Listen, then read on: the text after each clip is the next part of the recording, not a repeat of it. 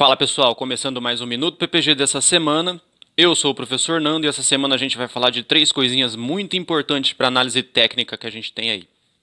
Primeiro, vamos falar de tendência, suportes e resistência. Começando por tendência, a gente tem três tipos de tendência. tendência de alta, que é quando eu tenho o preço se movendo, é, fechando acima das máximas do dia anterior ou do candle anterior, dependendo do tempo gráfico que eu trabalho. Então eu tenho uma tendência de alta, quando ele fecha acima da máxima do candle anterior. E eu tenho uma tendência de baixa, quando ele fecha abaixo das mínimas do candle anterior ou do dia anterior. Então eu consigo identificar esses dois tipos de tendência.